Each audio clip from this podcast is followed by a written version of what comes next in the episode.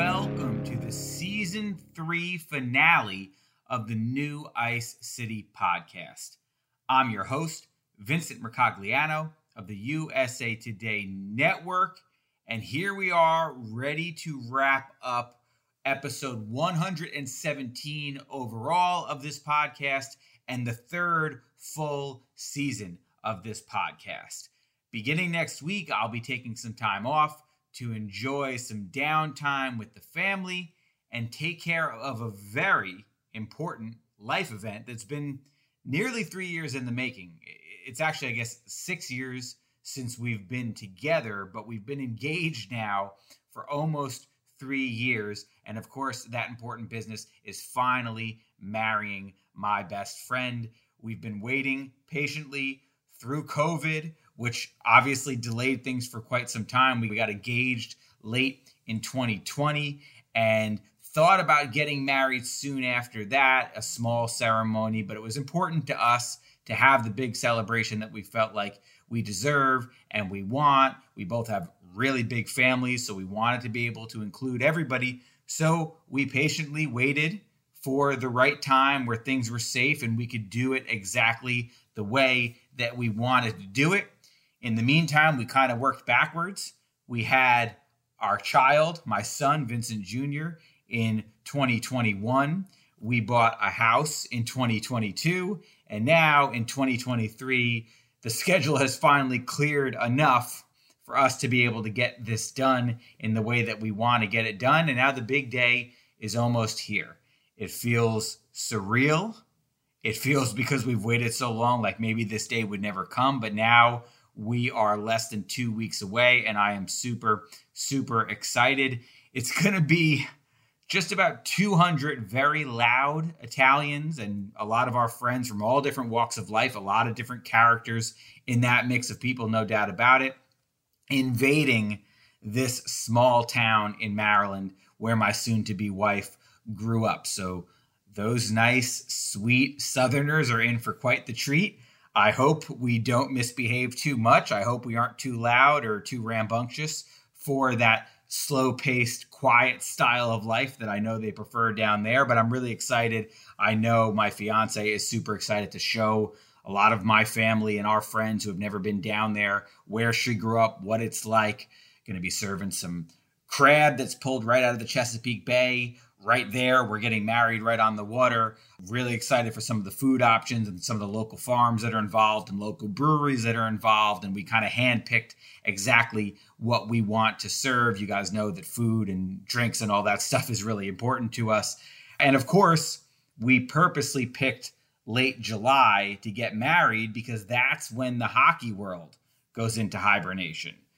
The, the trade-off, of course, is that it's probably going to be pretty hot, pretty steamy on that Saturday afternoon, but it's well worth it, especially to have the peace of mind. Hopefully, you never know, but hopefully that the no news will be breaking. I obviously will not be working that day, will not be checking my phone. So if something happens on Saturday, July twenty-ninth, people, I'm sorry, but I'm checking out.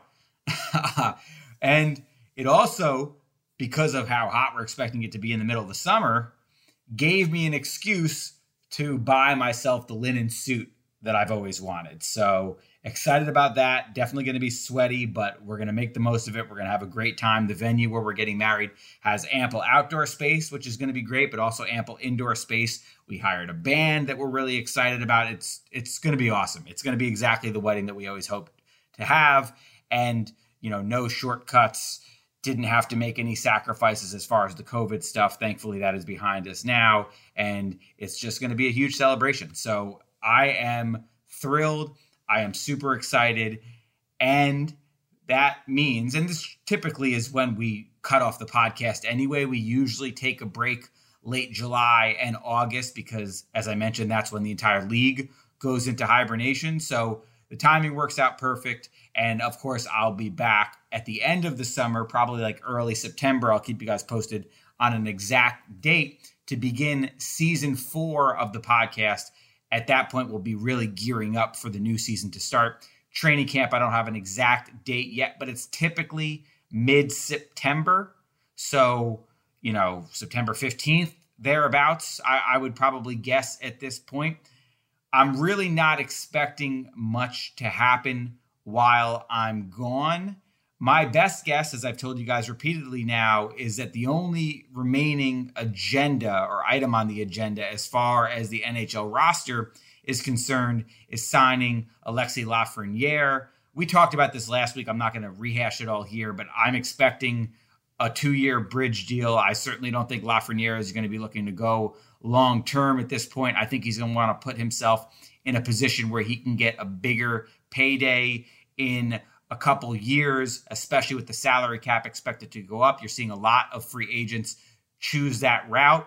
And of course, at this stage in his development, we're only expecting him to get better from here. So if he has a couple good seasons the next few years and shows significant progress, then he'll be in a position to command a much higher salary. I've told you guys already, I'm expecting this salary to land somewhere in that two and a half million dollar range because the Rangers simply don't have much more than that to spend. Right now, they're looking at a little over three million dollars in available salary cap space. So I don't think we're going to see any huge surprises or curveballs there.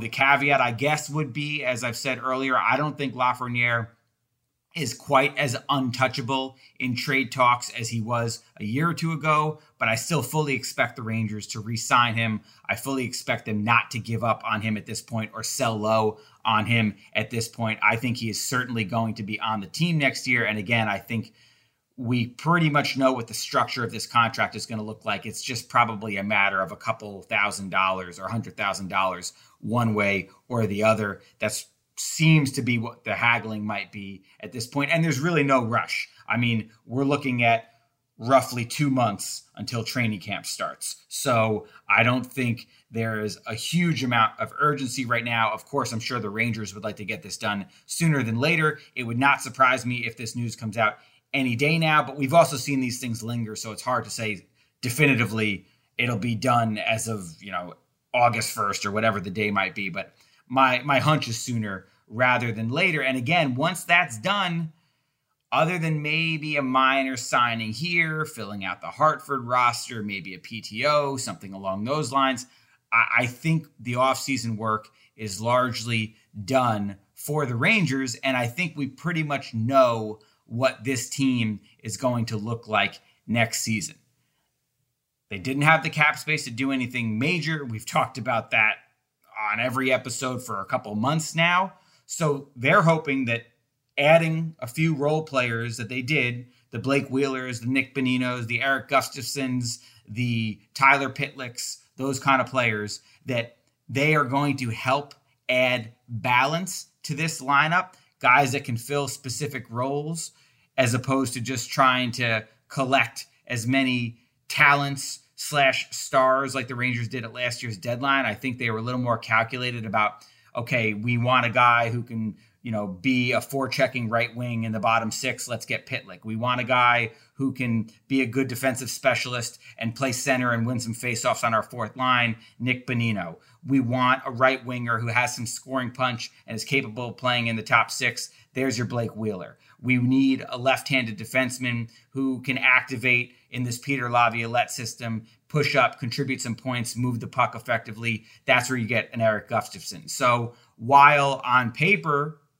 and I'm I'm pretty sure we answered this question last week. I, I believe it was one of the Twitter questions. But on paper, the Rangers don't look as stacked as they did last year after the trade deadline. I think they are hoping that there is a more well-rounded roster with more specific roles, guys that will be put in positions to succeed because they won't be asked to do anything out of their comfort zone. They're going to slide right into spots where they feel like they fit based on their skill set. Now, most of all, more importantly than any of these, you know, relatively minor signings that the Rangers made, is that they're banking on the current core, and that's the veteran guys, the highly paid guys, as well as the young guys like Lafrenière, et cetera, to perform more like they did in the twenty twenty-two playoffs, as opposed to the disappointment that we saw in the twenty twenty-three playoffs. So a lot of that is going to come down to these guys simply being better in crunch time than they were in that series against the Devils. And of course, a big part of that is going to be the boost that they're hoping to get from Peter LaViolette. Now, I want to tease this a little bit. I'm not going to reveal too much, although I do want to talk about the system stuff a little bit because I find that very interesting. But I'm actually working on one final big feature story that we're going to publish before I check out for the wedding. And it is going to attempt to unpack exactly what kind of coach the Rangers are getting.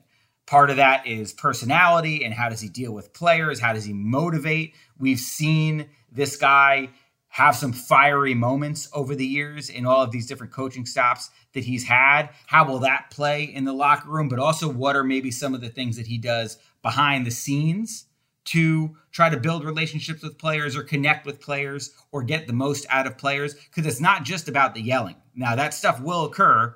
I've had a couple people tell me probably not as frequently as it occurred earlier on in LaViolette's coaching career, but he still will pick his moments to rip into guys and challenge guys and call them out. Definitely going to be expecting harder practices, I think, than what we saw under Gerard Gallant, where things were much more laid back, much more hands-off. LaViolette, I think, is going to make more of an effort, including outside of the rink, to organize family events. It sounds like that's something that he's been known to do, barbecues, team poker games, trying to include the wives and the children of the players and even the coaching staff and the management, sort of create this family atmosphere. A few people have told me that that's really important to him. So the story's going to have some nuggets about all that kind of stuff, you know, the motivational stuff and how he tries to connect with players. But I've also, in this process of researching and making phone calls about LaViolette, learned a lot about his system. And I think that this is kind of interesting. I talked to one former player of his, uh, Scott Hartnell, who played for him, I think, five years in Philly with the Flyers and then one year in Nashville with the Predators. And he described the LaViolette system as a left wing lock. And what that essentially means is, generally speaking, now there could be tweaks, there could be in-game adjustments, there could be moments where you get away from this. But generally speaking, the way that LaViolette's system is going to work is going to be the right winger and the center, you can call them the F one and the F two, are responsible for hustling and pressuring and forechecking. Basically, when the other team is getting the puck, they are responsible for aggressively moving forward and trying to apply pressure that hopefully forces them into a mistake or a turnover, but also will strategically try to force them to send the puck up the ice on one side or the other. So basically, they'll pressure in one direction, which will then force the opposing team to try to advance the puck going in the other direction. Meanwhile, that left wing lock, that left wing is sort of going to be hanging back in the neutral zone, along with the right-handed defenseman. Those two guys are typically responsible for being at the same level, meaning equally as far up the ice, in the neutral zone along the walls. And if the other team tries to rim a puck up the wall, well, those guys in theory should be right there to collect it. And if they start trying to move up the middle of the ice, then those guys are responsible for pinching in and making life difficult. So you've got two levels there. You've got the center and the right wing forechecking, applying pressure in the offensive zone. You've got the left winger and the right defenseman in the neutral zone trying to recover pucks and then create another wave of pressure once that team is trying to get through the neutral zone. And then on the back end, you've got the left-handed defenseman who's sort of like the last line of defense, but you also, it sounds like under LaViolette, are going to be encouraging your goaltender to aggressively pay the puck. They basically want to force them to try to dump and chase. And if they dump, they want either that left-handed defenseman who's back in the defensive zone or the goalie to aggressively play the puck and flip possession back in, in this case, the Rangers' favor. So I think as far as the pressure, the aggressive style, that sort of stuff that you hear, that's how it's going to work.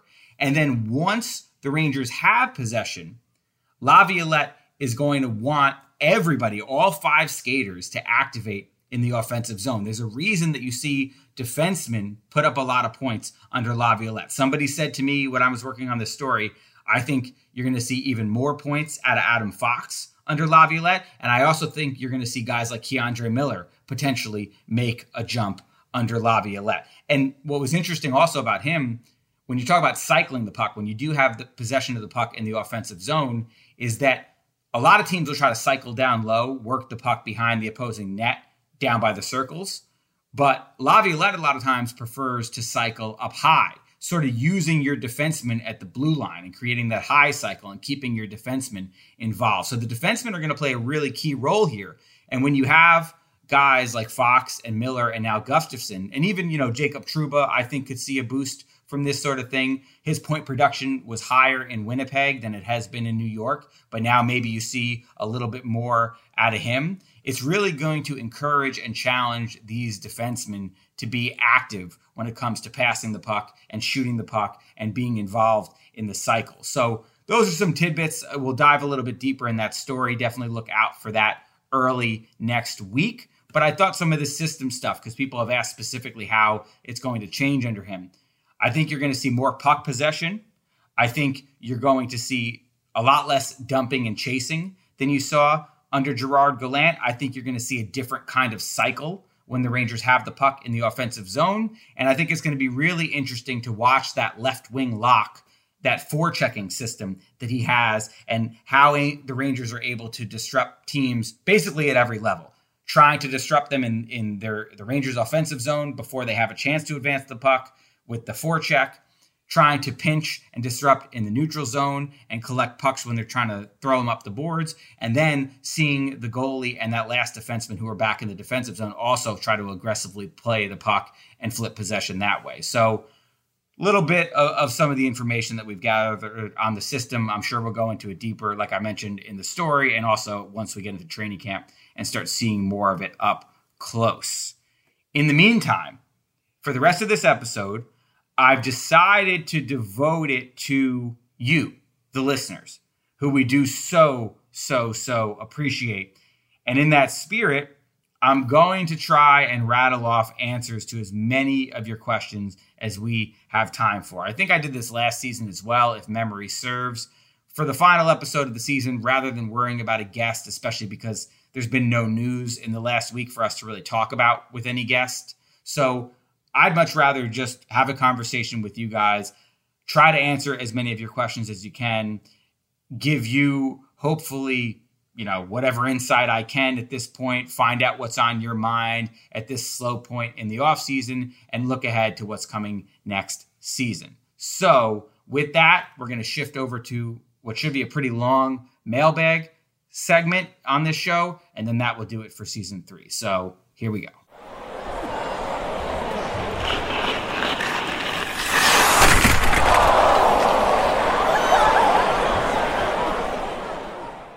All right, let's dive right into the questions. I'm literally just going to scroll through the Twitter responses and read them as we go. Try to get to as many as we can. Let's start with, and I appreciate a few of you who are saying congratulations on the on the wedding here. Definitely thank you for that. Let's start with Mister Mike, who wrote, I'll throw a multi-question in here. You'll definitely touch on Lafrenière, but any other possible moves that could happen? Is there still a very slight chance that Tarasenko could be re-signed? Also, which prospects not named Othmann could make the squad on opening night? All right, Mister Mike, we'll start with the first one. Is it possible that they make other moves? Yes. Is it likely? No. And uh, Tarasenko just keeps coming up. Every week when I ask these questions, people want to know what's going on with him. And again, I understand it because he's lingering out there as an unsigned free agent. And we know, or at least I'm assuming most of you know, that he switched agents during this process. He was not happy with how the beginning of the free agency period went for him. But as far as him and the Rangers, I just don't see a path. I mean, we've talked about the numbers before, roughly three million dollars in available cap space right now, expecting about two point five of that to go to Alexis Lafrenière. I don't know how you are re-signing a guy like Tarasenko with only about five hundred thousand dollars in available cap space. Now, you could say, well, he would replace somebody on the roster, and sure, that's true, but he'd be replacing somebody on the roster who makes about the league minimum. So let's call it eight hundred thousand. So eight hundred thousand plus five hundred thousand, you're only going to be able to offer this guy a little over a million dollars per season. Let's say one point two, we one point three, I guess would be the max, but even like one point three, that would leave you with zero salary cap space. So low ones is what they could possibly offer Tarasenko. I don't see any way that he is going to sign a deal for that. And remember, he's under thirty-five years old, so he is not eligible for any performance bonuses. So this is a guy who was unhappy that he had offers on the table from what had reportedly been about five point five million dollars. So if he was unhappy about a five point five million dollars offer from multiple other teams, it sounds like you think he's coming back to the Rangers for one point two. I just don't see any way that that's feasible or possible or likely to happen at all. So Tarasenko, I think of the unsigned guys for the Rangers, the unrestricted free agents, he is, in my mind, the least likely to return. I would give a slightly higher percentage for Patrick Kane because we know he's going to miss part of the season coming off that hip surgery. You could stash him on L T I R for however many months you need in the beginning of the season. It sounds like it could be two or three months. And he's turning thirty-five, I believe, in November. So my understanding is that that would make him eligible for performance bonuses this upcoming season as well. So he's a guy where coming off surgery, probably looking to prove that he still has it, maybe on a one-year type of a deal. Enjoyed playing in New York, said he'd like a chance to come back to New York. That I wouldn't completely dismiss. Of course, the caveat here, or there are multiple caveats here, is that I'm sure there will be other teams out there in a position to offer him more money. And consider this, if you start him on the season on L T I R, while that's appealing in some ways because whatever his cap hit is during the time that he's on L T I R, it wouldn't count against your cap. When you have a player on L T I R, you are not able to accrue salary cap space. And I do believe that that's something the Rangers in an ideal situation would like to be able to do to put themselves in a position where when they do get to the trade deadline, maybe they have a little bit of flexibility to be able to go out and make a move. We talked about this a little bit last week. If the Rangers went into the season with about five hundred thousand dollars in available salary cap space and maintained that for the first however many months of the season, by the time they get to the deadline, they'd be looking at over two million dollars in available salary cap space, which would give them a little wiggle room to not make a huge addition, but bring in somebody who might be useful for them. Now, they could look at Kane as the guy who they think would be most useful for them. And again, maybe they revisit this. I do think that there is definitely a better possibility with him than Tarasenko, but I would still not put those odds very high because I think there are a lot of hurdles here. And quite honestly, I'm not even sure how much the Rangers want to have him back. They might feel like that little bit of salary cap space that they have left, especially if they accrue as they get to the deadline, might be better served on a different kind of player, especially now that they have Blake Wheeler, another guy who's a point producer but is getting up there in age and might be limited in some ways. Do you really want to add another guy who's up there in age, might be limited in some ways, doesn't skate as well as he used to, all those all those kind of things? You know, we'll see. I, I don't want to say definitely no on that one. I'm more inclined to say definitely no on, on Tarasenko. But Kane is a long shot still, I would say, at this point. And the other guy who probably, I think, has the best chance of those three is Tyler Motte, because if he were willing to take a deal around one million dollars, I think he's been looking for a little bit more than that.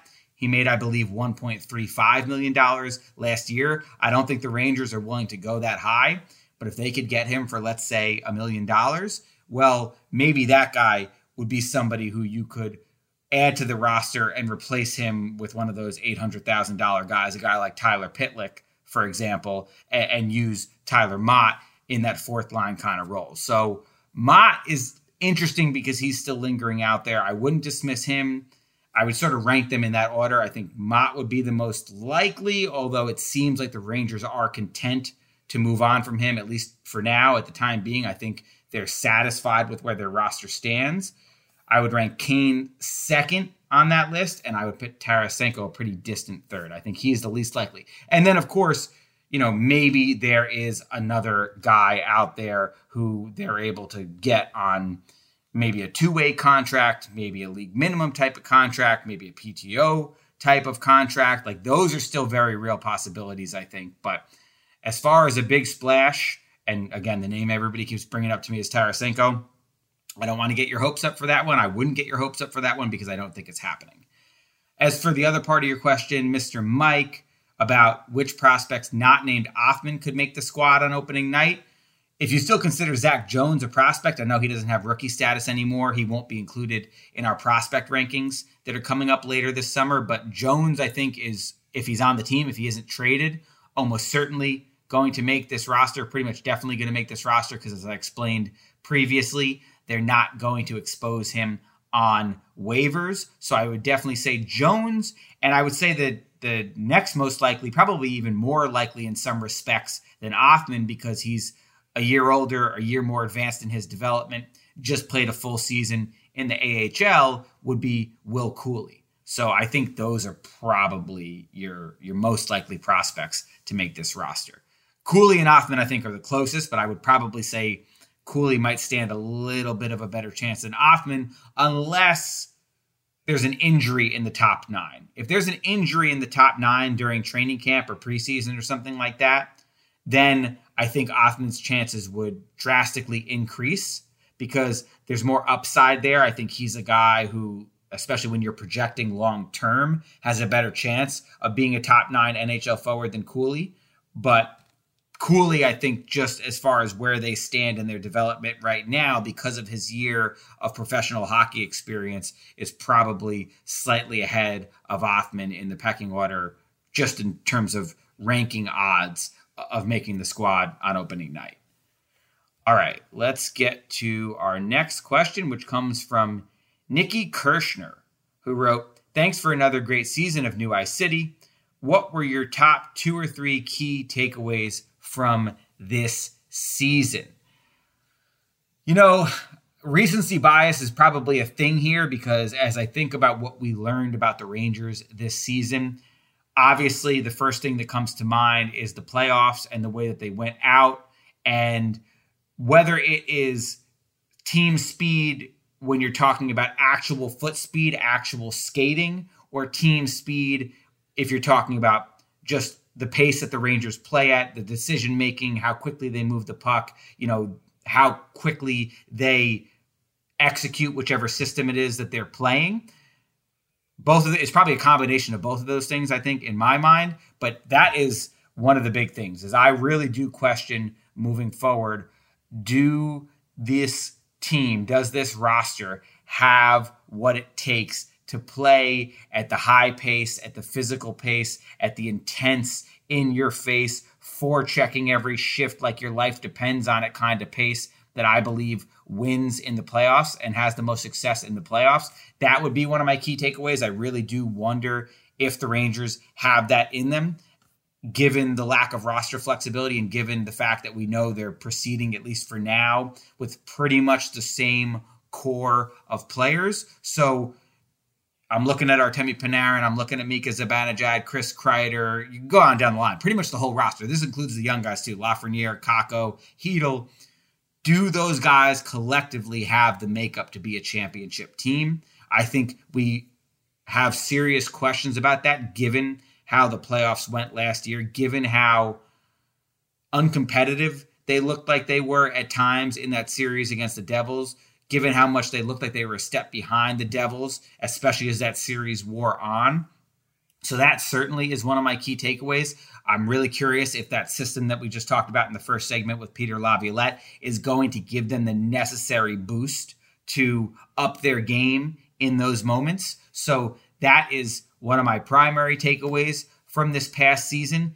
As I think about individual players, you know, Igor Shesterkin comes to mind because he looked so human for those first few months of the season, but that finished really, really strong. So I definitely came away feeling like there was some resiliency shown there on his part. He showed that He's not perfect. He can't be Superman and play at that level that he played at during that twenty-one twenty-two season all the time. But things were looking bleak for him for a while. He definitely seemed to be beating himself up and maybe having some issues with how he was coping with his struggles. But he bounced back in a strong way in those last couple months of the season and was certainly the Rangers' best player in that playoff series against New Jersey. So you still come away from that season feeling like Igor is a great backbone to have, one of the best goalies in the world, and probably the biggest reason that you give the Rangers a chance at winning a Stanley Cup sometime in the near future. Another tremendous season for Adam Fox, Norris Trophy finalist again. So you're seeing some of these guys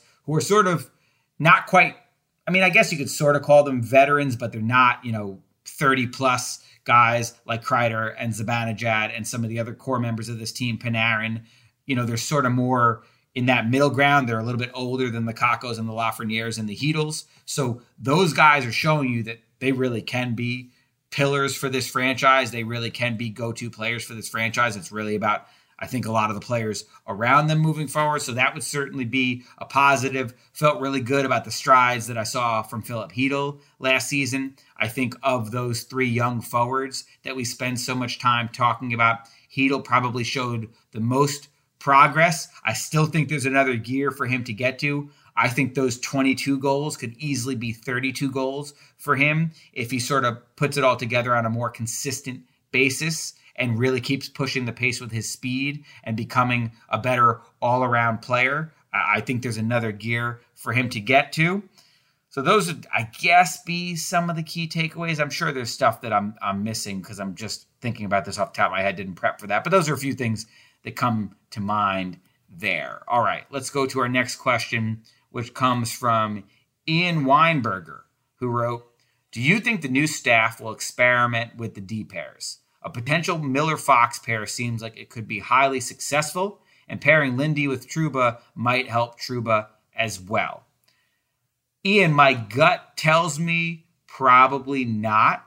I think there are many reasons why the Rangers would stick with the D pairs that they have. Obviously, Miller and Trouba had some struggles last season, but I thought they were better in the second half. And I think moving forward, you expect Miller to continue to get better.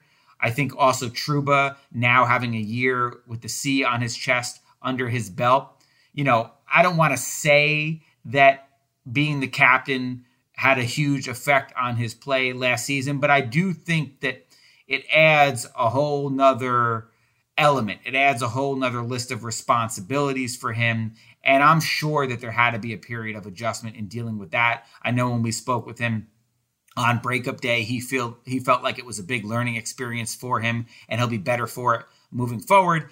And again, I know these guys really love playing with each other. Miller and Trouba have a great relationship. They have a lot of chemistry on and off the ice, and we know Fox and Lindgren have a great relationship. Those guys are like best friends. So I think if you ask the players, if LaViolette is going to take into consideration what the players want, I think they would probably prefer the D pairs to remain the same. Now, on the other hand, LaViolette coming in, we don't know exactly what his thought process is on any of these lineup decisions. We have not discussed the lineup with him very much at all. We've only really had one press conference with him, and that was a big mob scene where everybody was only able to really ask one question each. So we haven't had a chance to really dig in deep on his philosophies or how he views this roster and how he thinks the various pieces fit best.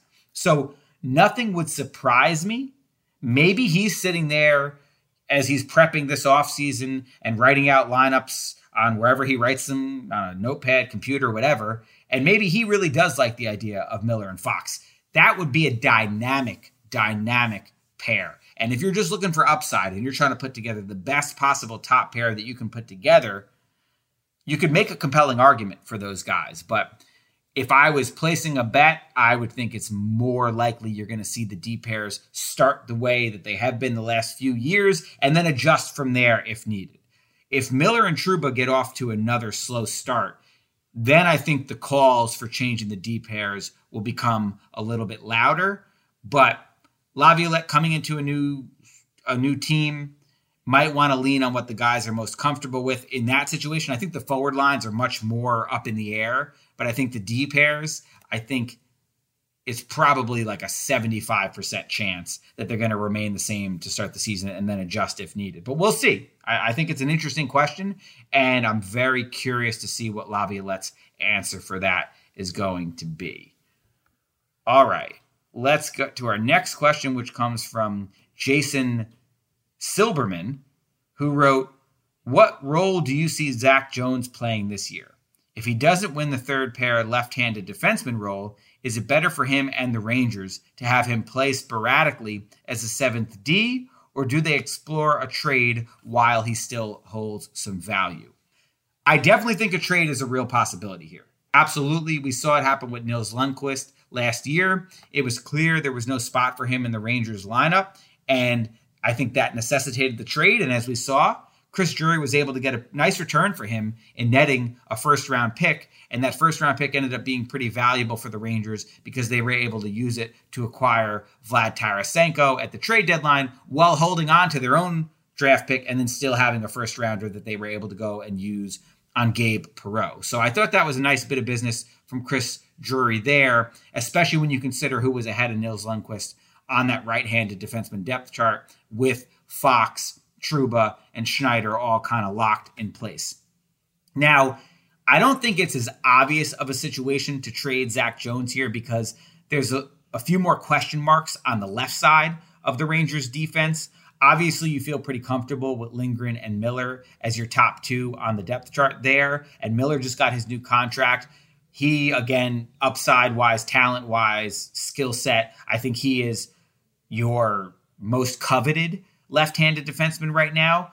Lindgren, though, is entering the final year of his contract, and I believe strongly that the Rangers would love to keep him, and I think there's a, at least a pretty good chance that they will, but knowing that he's entering the final year of his contract, keeping a guy like Jones around does give you a little bit more depth, a little bit more flexibility, and Erik Gustafsson, who I very much believe is the favorite to come out of camp in the lineup playing every night, or most nights at least, on that third pair, he's also only here on a one-year deal. So I think long-term, there are reasons to keep Jones around more so than there were with Lundkvist. But also, as you touched on, the likelihood is that he is not going to be in the lineup on opening night and probably not play a whole lot barring injury or Gustafsson falling on his face or something bad happening there. So it's not a great position to have a guy that young. I think he's twenty-three years old, basically watching most games from the press box. So I do think that when you're talking about trade, especially if there's a team out there that really values him, like if somebody comes along and offers the Rangers a first-round pick like they got with Lundkvist, then I absolutely think you do that deal. But if really all you're getting are second and third round picks or middling kind of prospects in return for Jones, then maybe it makes sense to hold him. The risk you run, as you touched on here, Jason, is that if you hold him for too long, that value dwindles. And we've seen the Rangers make that mistake with prospects before. So I, my two-part answer here is, yes, I do think they'll explore trades, although I don't feel like it's as much of a given as it was with Nils Lundkvist last year. And then B, if he does remain with the team, I very much think, and I've not just, this is my own thinking, this is what I've heard from sources as well, that he will make the Rangers roster because they're not going to expose him to waivers, and he would most likely be playing that seventh defenseman role. They probably would pick spots to get him in. I, I think you have to do that. You can't just let him go months at a time without seeing any real game action. So I think you would find spots for him to play, but they brought Gustafsson here to play. And he's a guy that had a lot of success with LaViolette, knows the system, and I think LaViolette is going to feel comfortable having him in the lineup, especially as a little bit more of a veteran presence next to Braden Schneider on that bottom pair. So right now, I would say Jones most likely to be the seventh defenseman and maybe a possibility to be traded. All right, let's get to our next question, which comes from Joe Albanese, who wrote, oh, there's three questions here, Joe. Wow, you're really, you're really getting in as many as you can here. All right, well, number one, what are your Metro standing predictions? I've said this before, and I'll repeat it again for now. I have the Devils and the Hurricanes kind of as one A, one B. If the Hurricanes lock in Vladimir Tarasenko, or if they're able to pull off an Erik Karlsson trade, it definitely sounds like the Hurricanes are still out there hunting for maybe one more big addition. I might give them the slight edge. But on the other hand, the Devils, I think, are still lingering in the goalie market. Whether it's John Gibson from Anaheim or Connor Hellebuck from Winnipeg, if the Devils go out there and get themselves a bona fide number one goalie, then that might push the Devils ahead. I, I really like what the Devils have done so far this offseason with re-signing a few of their key guys and going out and getting Tyler Toffoli. I also thought they made out pretty well with the Dam- Damon Severson trade. So I really like where the rosters are at for the Devils and the Hurricanes. In a lot of ways, you could look at them as two of the front runners in the Eastern Conference. Obviously, the Florida Panthers are still out there coming off of that great run that they had. The the Maple Leafs have made some changes. I still feel like we're very skeptical about how far they can go in the playoffs. Does Tampa Bay have a bounce back season in them? There, there are still clearly some teams in the Atlantic that are forces to be reckoned with. But the Hurricanes and the Devils right now both look like Stanley Cup contenders. The Rangers, I think, in many respects are a Stanley Cup contender as well. But they just got beat by the Devils in the first round of the playoffs. The Devils, to me, very much so looked like the better team, even though that game or that series went a, f- a full seven games. So because of the limited roster flexibility that the Rangers had, they weren't able to go out and make huge additions. I do like the additions that they made, given the cap constraints that they had, but I would probably rank them third in the Metro Division. And then who finishes fourth? You know, that's a really, really interesting question. I think Pittsburgh is still a threat. I always feel like they're a threat. Obviously, they're aging, but do they have maybe one more run in them now that Kyle Dubas has come in and added a few pieces for them? So to me, I might look at the Penguins as a slight front runner to finish fourth, maybe sneak into the playoffs. I, I guess you still throw the Islanders in there as well, especially with Sorokin in goal. He, in my mind, probably should have won the Vezina this past season. So I think Pittsburgh and the Islanders are probably fighting for that fourth spot if I had to make a guess today. And then Columbus, I think, has gotten better, but I still don't know if I would put them ahead of Pittsburgh or the Islanders. And then the last two teams in the division are probably Washington and the Flyers. Washington, I think, is slowly starting to wrap their minds around rebuilding here. And then I think the Flyers are probably the last place team in that division. All right, what was your next question here, Joe? What's your favorite type of sandwich to get from an Italian deli? Uh, I've been asked this question before. I don't have a favorite. I know it's a lame answer. I, I love so many different varieties of sandwich, and I like variety. I'm not the kind of guy who goes and places the same order every time. I'll tell you what I got yesterday. I went to one of my favorite delis, more of a nostalgic deli. It's a place my grandfather used to take me all the time when I was a kid. Yesterday, old school Italian deli. I got prosciutto with provolone, hot cherry peppers, lettuce, oil, and vinegar on Italian whole wheat bread. That was delicious. So I certainly like all those different kinds of salty, unhealthy Italian pork-made cold cuts. Uh, those are always a favorite of mine, but I can go in a lot of different directions. I love a good hot roast beef sandwich, a good Philly cheesesteak, a good chicken cutlet sandwich, although I'm, I'm pretty particular about my chicken cutlet sandwiches. It has to be hot and crispy. I don't want those cold, soggy things that are sitting in those deli windows for a couple days at a time. Keep those out of my sight for sure.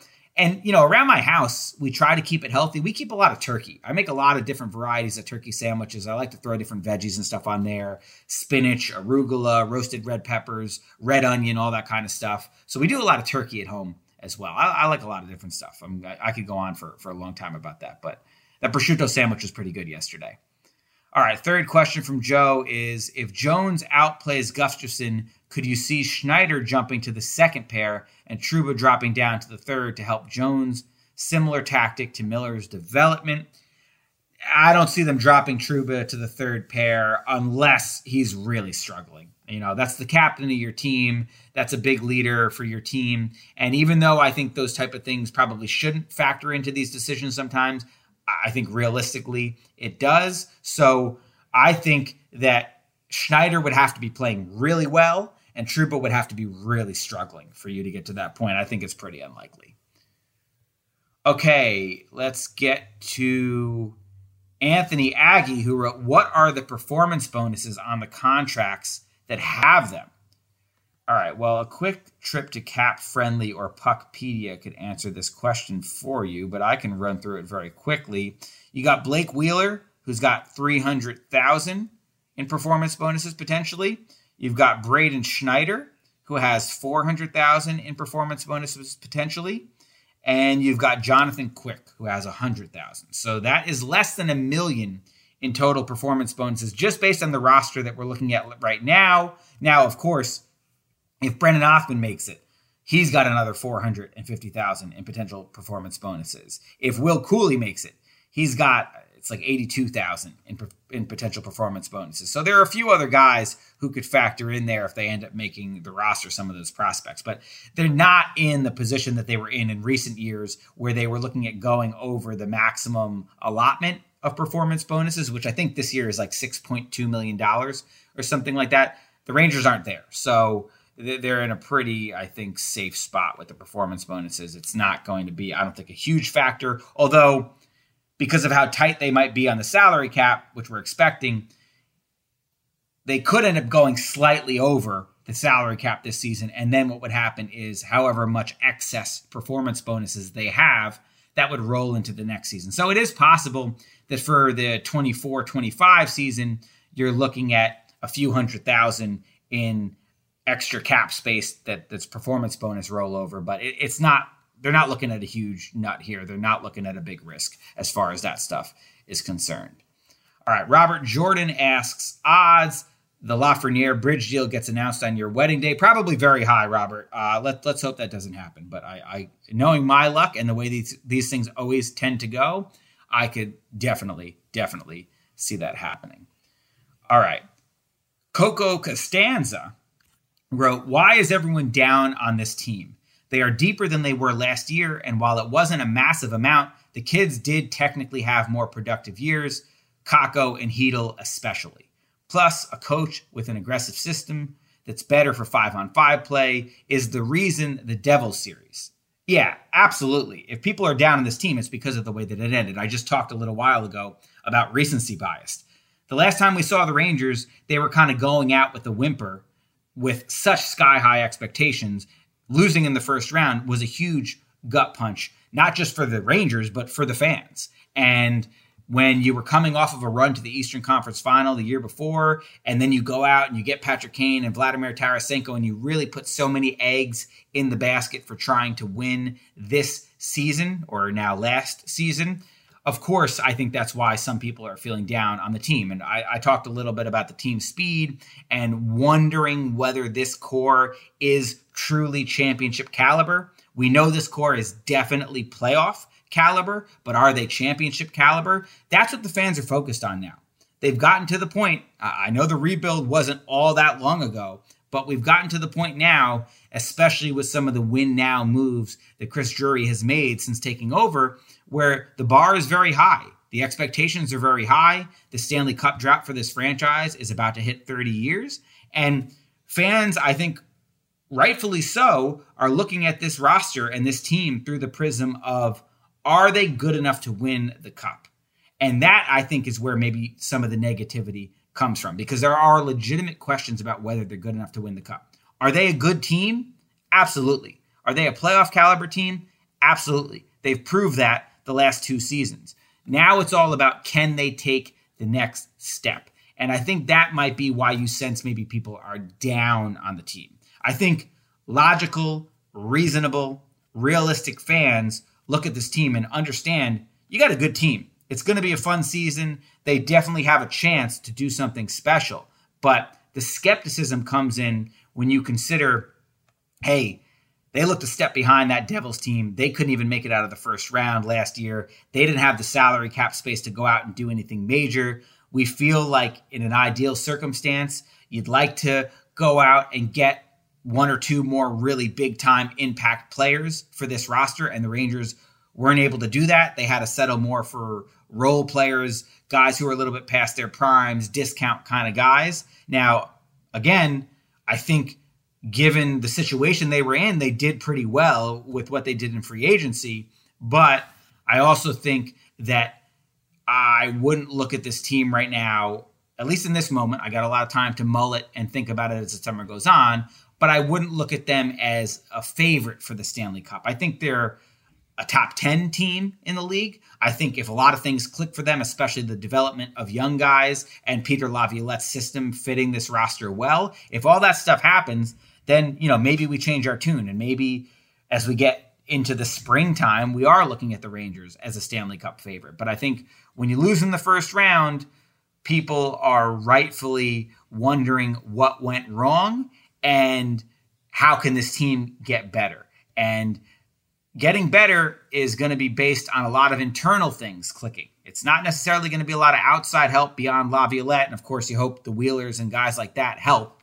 But now it's about, okay, is this team, I'm sure they're very motivated. I know they're very motivated by what happened last season. But can they turn that disappointment? Can they turn that motivation into propelling themselves to new heights this coming season?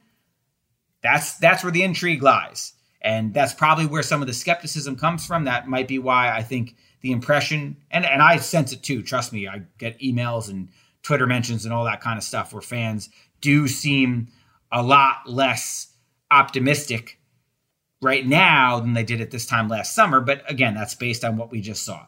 At this time last summer, they were coming off a run to the Eastern Conference Finals where they very much exceeded expectations. Now they're coming off a first round exit where they very much didn't live up to expectations, especially when you consider the trade deadline move. So I think that's where that comes from. Kind of understandable, kind of to be expected, but you know, this narrative could very much change once we see how this team performs on the ice. That will be the true test. And, you know, I think if there is a sense of being down or whatever you want to call it, it's because this team has done a pretty good job in the last couple of years of raising the bar. So now it's up to them to do whatever they can do to jump over it. All right, let's get to our next question. Comes from Crumbs O' Bread, who wrote, out of necessity, do you see Philip Hédel moving to right wing on line two? You know, this is something the Rangers have flirted with. Each of their past two coaches, David Quinn tried it a little bit and Gerard Gallant tried it a little bit, but the Rangers have never really committed to it. I do think that there is some valid arguments as far as would Hédel be better on that side. We know about the speed. We know about the face-off struggles. It would take some of the defensive responsibilities off of his shoulder. I, I think there are reasons that it could maybe open things up for him and benefit him.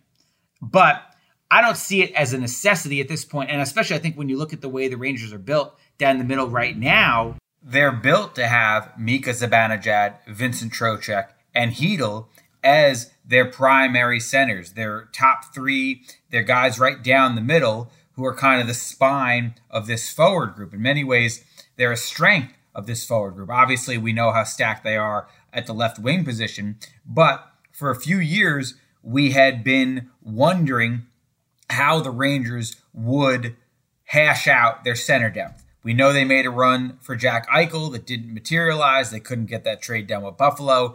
After that, they make the decision to give Mika Zibanejad the contract extension, the big contract extension. Kind of looks like a bargain at eight point five million dollars per season. They make the decision to go out and make Trocheck the top priority for their offseason last summer with the idea that he could fill that second line center void. They looked at him as an upgrade over Ryan Strome. Now, to be determined whether he stays on the second line or plays in the third line, but obviously they're locked in with him long term. And then, based on the breakout season that Hédel was having last year, they make the decision to give him a contract extension that's well over four million dollars per season. So their thinking as far as the center position is pretty clear. And I don't think they would have given that deal to Hédel if they felt like they couldn't continue to develop him at center. Now, again, there are reasons that maybe right wing could come into play. This is another one of those questions for Peter LaViolette that as we observe how he goes about his business and are able to ask him questions on a daily basis, we will get more answers to.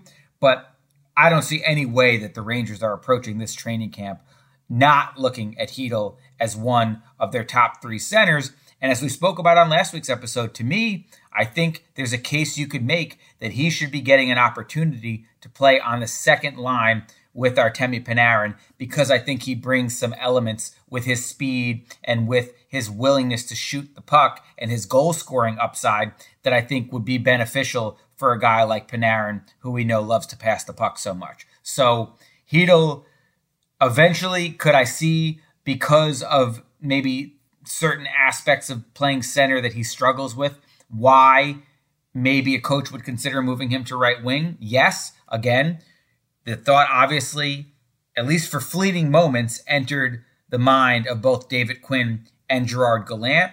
But I absolutely think the Rangers view him as a center right now. That is where he has spent the vast majority of his N H L career. And again, given the contract extension that he just got, I absolutely believe that's where they intend to play him. If you move him off of center, then you're basically in a position where you need Barclay Goodrow to center your third line. And while we've seen that he can play center, I'm not sure that is an ideal situation for the Rangers. That would really kind of hurt their depth down the middle. Nick Bonino, I think, is pretty much locked in as that fourth line center. So you're comfortable with where you're at there.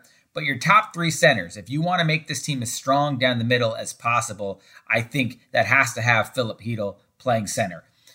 Of course, you'd like to see him start winning more faceoffs. He's under forty percent, I believe, for his career, and that's an area where he needs to improve, but that's not a make or break thing, I don't believe, for the Rangers at this point. Faceoffs, I think a lot of people would debate how important they are. I think there is certainly some importance to them, but I don't think that that alone would be enough of a reason to, to move him off center. So, you know, he's got to get better defensively, and there's certain some other responsibilities that come with playing center that I think he needs to grow into. But guy made a lot of progress last year, certainly his best season as a pro so far, and you believe that there's even more in the tank there. So I see the argument from some people. I understand why the flirtation with right wing has been there, but I don't think that it's certainly any kind of a necessity right now. I think, if anything, the necessity is to keep him at center, because I think the Rangers are a stronger team when he's playing well at center. All right, let's continue along here. And we have Joey's a Ramblin' Man, who wrote, first off, good luck with the wedding, Vince.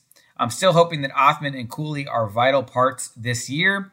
Do you see signings like Belize, Nash, and Pitlick blocking them? And could Matthew Robertson finally have that breakout camp? So blocking might be a strong word, because I don't necessarily think that if the Rangers absolutely felt that Othmann and Cuylle were ready, that those guys wouldn't get the opportunity because of a, a Riley Nash, a, a journeyman type of a player like that. And as at least as far as Belize and Nash are concerned, I believe those guys are competing to be the thirteenth forward, the extra forward. I don't think those guys are going to be regulars in the lineup. And therefore, I don't see Othmann or Cuylle being in direct competition with them. I don't see them blocking Othmann or Cuylle from making this roster. I think whoever that extra forward spot is going to be, they could have two extra forwards, but because I think it's going to be a twenty-two man roster, my belief is there will only be one extra forward. You typically want that to be more of a veteran guy, more of a versatile guy, more of a guy who you're not prioritizing development for. It's a guy who's, you know, sort of that tweener. And that's why I think that Nash or Belize or Johnny Brodzinski, someone along those lines, is a good candidate to fill that type of a role. Pitlick might be a little more in the way, because right now, to me, Pitlick is kind of the twelfth forward, I would argue. I think he's probably the guy who is likely to play. And if something were to happen with him, whether it was injury or poor performance, that would open the door, I think, in particular for a guy like Cuylle, to, to possibly get a crack at this lineup. I think Cuylle is probably, as I mentioned earlier, the next man up. Othmann, I think they want him to get some seasoning in the A H L before they move him to the N H L level. So those guys, I think if something happens with an injury to anybody really in that top twelve forward group, would be next in line, as well as if a guy like Pitlick or even maybe a guy like Jimmy Vesey doesn't play as well as he did last season. You know, right now we have Vesey and Pitlick, I think, penciled in as the wingers on the fourth line. Now, I don't think the Rangers are going to insert Brennan Othmann in a fourth line role, but if for some reason you're removing Pitlick or you're removing Vesey, then all of a sudden you could envision a scenario where Othmann inserts into the lineup and you move a guy like Goodrow potentially down to the fourth line. You feel like Goodrow can play, you know, in a few different spots, obviously multiple positions. Othmann, I don't think it would be a great use of his development time to play him in a limited fourth line role. Cuylle, I think there's more of a fourth liner profile in him, and I don't think he's viewed with the type of upside that Othmann is viewed with. So his eventual N H L role could be in a fourth line type of position. So maybe he could get a crack at a spot like that. But yeah, I, I, I wouldn't go as far as to say blocking. I think those guys are depth pieces. You know, I think at least one of those guys that you name, whether it's Belize or Nash, is going to end up playing for Hartford this season. I think one of them could end up being that extra forward. But again, that's not a spot that I view as being an option for Othmann or Cuylle. Pitlick, a little bit of a different story. And, you know, I think he was brought here for a specific reason and will get the first crack at being in the lineup. But if he falters in any way, that would potentially maybe open a door for Cuylle or Othmann. As for Matthew Robertson, could he finally have that breakout camp? I don't think he's in a position where he's going to make this roster out of camp, quite frankly. He still has one more year on his entry-level contract. So the Rangers can still, for one more season, send him to the minors without having to pass him through waivers, which, again, is not the case with Zac Jones. So Zac Jones, not only because I think almost anybody would tell you he is the more advanced prospect than Robertson at this point, a better prospect than Robertson at this point, certainly has been a more productive A H L player than Robertson at this point. But Zac Jones would have to clear waivers to be sent down, and the Rangers aren't going to take that risk. Whereas Robertson, he's got one more year on his entry-level contract, therefore you can send him down. So I think no matter what Robertson does at camp, he's heading for the A H L to begin the season, and if he plays well there and an injury happens, he could position himself where he's in line for a call-up. I think it's certainly reaching the point where you got to see what you got in this guy at some point soon, but you know, his camp, of course, it'll be interesting to watch from a development perspective, but from a positioning himself to make the roster standpoint, I, I don't see that really as an option here. All right, let's continue here.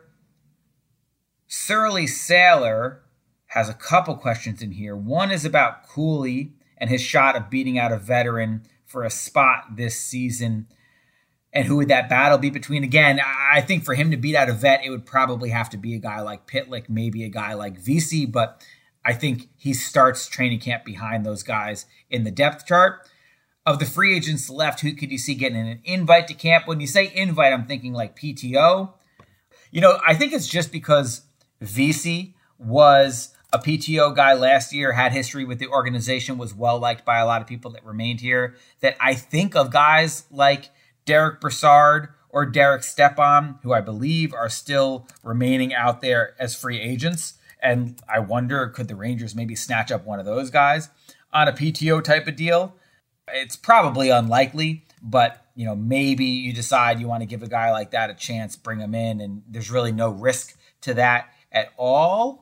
As for other P T O candidates, I think one of the main objectives, if, if there was one remaining, would be that speed element that we've discussed a lot so far. And is there a guy who's having trouble getting a contract and has limitations in other areas but would add some of that speed? Is there a guy like that out there that the Rangers might consider on a P T O deal? I don't have a list of free agents in front of me, so it's hard for me to, to throw out a name right off the top of my head. But if there was a category you were looking to check up a box on, that would probably be it. All right, let's keep going here. Eric Talvey wrote, "Congrats, Vince. Hope you're not taking V Junior on the honeymoon, especially if you want him to have a sibling." Uh, no comment there.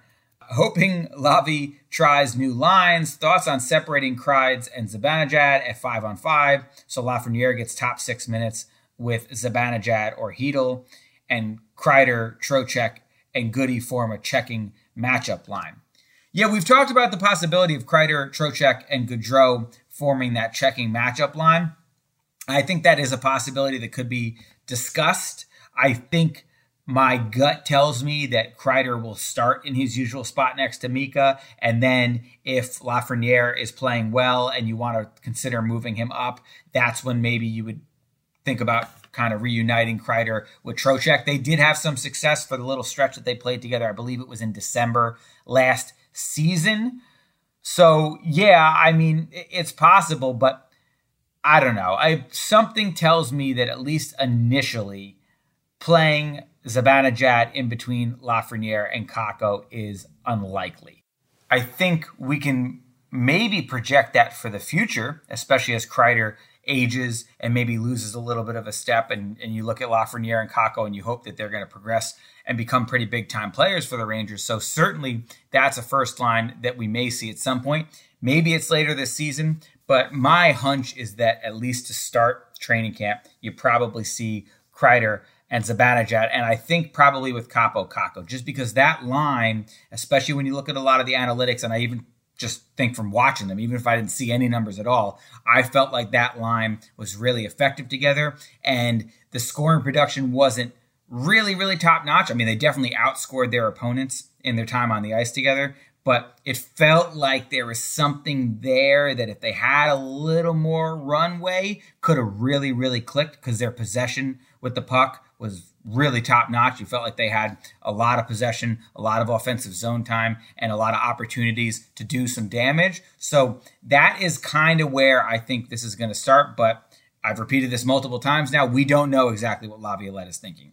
Maybe we will come out and see Lafrenière on the top line, whether it's left wing or right wing, to start the new season. I don't think that that would shock anybody, but if I'm placing a bet, I would think he probably starts on the third line. I think the kid line is definitely going to be separated.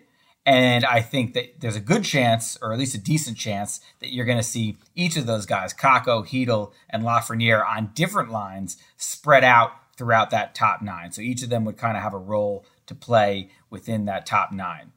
The lines, we talked about this at length on a previous episode. I think it was two weeks ago, but there's still a lot to be determined there. There's still a lot of possibilities there. There aren't any obvious, obvious answers. But as I wrote in my story that came out last week, I think we can kind of make some educated guesses as to where it at least would make some sense for them to start things off and then adjust and maneuver from there. As we've seen with pretty much every coach in the history of this league, what you see from day one is probably not what you're going to see for the entire season. So you got to give LaViolette a little time to get a feel for the situation, get a feel for the individual players, and then as he gathers information and learns these guys over the course of the season, hopefully by the time you get a month or two into the season, maybe three months, whatever it ends up being, then we're able to put together a, a more solid opinion of not only what is he thinking, but what works best for this team. All right. I think as far as I can tell, this is one of the last ones. There's a few others in here, but I'm going to, I think, call it at this one right here, because it seems to be the last one I'm seeing as far as I'm scrolling. So K Y K eighteen twenty-seven wrote, "How many games do you think Will Cuylle plays for the Rangers this year? And in the twenty-four twenty-five lineup, how many of Cuylle, Berard, Sikora, and McConnell Barker are in there?" Well, a lot of questions about Cuylle today. Cuylle definitely seems to have a lot of your interest. So Cuylle, as I said before, I think it's kind of like the fourteenth or fifteenth forward. I, I don't think they're going to use him in that extra forward, that thirteenth forward role. But I think if anything happens to anybody in the top twelve, he very well could be the first guy inserted. So for that reason, I think you're going to see him in, let's call it forty games this season. I think you could see him play half the season with the Rangers. That might be a reasonable number to predict. And then as far as Cuylle, Berard, Sikora, and McConnell Barker, who is in the lineup two seasons from now, minimum one of those guys, right? I think Cuylle would have a really good chance. He would be at the top of that pecking order right now. I couldn't see it being any more than one, uh, than two, I should say. So one, definitely. Two, maybe. Three, I think that would be pushing it too far. Also, because you have to consider Othmann, too. I think by that point, Othmann is probably in this lineup as well. So I could see it just being Othmann and then maybe Cuylle with Berard and Sikora, especially maybe more in the position where they start the season in Hartford. If they play well, they get a call-up. So I would probably say one of those guys that you named, most likely being Cuylle, and then Berard and Sikora having a potential for a call-up during the season. McConnell Barker, remember, he's going to play back in juniors this season. So the twenty-four twenty-five season would potentially be his first pro season, and I think he'd be in a position where the Rangers probably want to let him go to Hartford and get a year of development there. So that's how I would assess that. I think twenty-four twenty-five has got to be the target date for Othmann and potentially Cuylle to become real lineup regulars with Berard, Sikora, and that next wave playing for Hartford, vying for time, trying to sort of position themselves as a potential call-up. All right, that is going to do it for this week's episode, this final episode of Season three. Thank you so, so much to everybody who listens throughout all of these three seasons, whether you were here from the beginning, whether you've come on board recently. We so, so appreciate it. You guys are what makes this show click. You guys are what makes this show go. You guys are what keeps me pushing to do more, pushing to do better, making my passion for this job more than what it would be if I didn't have people like you who were listening and giving feedback and submitting questions and doing all the things that really make this job fun. I've told you guys this before, but it bears repeating. My favorite, favorite part of this job, as much fun as it is to be at all the games, meet the players, travel, experience these different cities. I love all that stuff. I love the creative aspect of it, the writing and all that. But getting to be connected to you guys, whether it's because you hear me or I hear from you or you read what I have to write or you listen to what I have to say on this podcast, that is what makes this job what it is. That is by far the coolest part of this job. It is what I find myself feeling so thankful for every day. Even the trolls, even the haters, even the critics, you know, it wouldn't be the same even without some of you, because you guys are what also keeps me striving to be better. And quite frankly, if there was none of that negativity, I would be feeling like, man, are people really paying attention to what I'm doing? So I got advice from somebody one time who told me that that stuff comes with the territory. And if you're not seeing enough of that stuff, then you might have to wonder, hmm, are enough people really reading or seeing or listening to what I'm doing? So everybody, whether you're positive or negative, especially the positive people, of course, I appreciate you. I love you. I thank you so much. I hope that this is an outlet for you. I hope that this gives you enjoyment throughout your week, something to look forward to every week. It's been so much fun for me to do this podcast for three years now, ready to start year four, which will actually be my fifth season on the beat this coming year. Can't believe that, that I've been doing this now. This is about to be five seasons, which is kind of crazy, but we will be back in September to begin season four of the podcast. I wish you all an outstanding summer. I hope you enjoy it. I hope you stay healthy and safe, but I also hope that you get out there and have some fun, because summer for me personally is my favorite time of year. And I certainly don't mind having a little time off coming up. So I'm going to go and get married. I'll be back with a ring on my finger, no longer an eligible bachelor, a taken man from this point moving forward. We'll see if I sound a little bit different on the podcast. You guys can let me know. But until then, thank you, thank you, thank you. And I will talk to you in just a little bit. Have a great summer, everyone.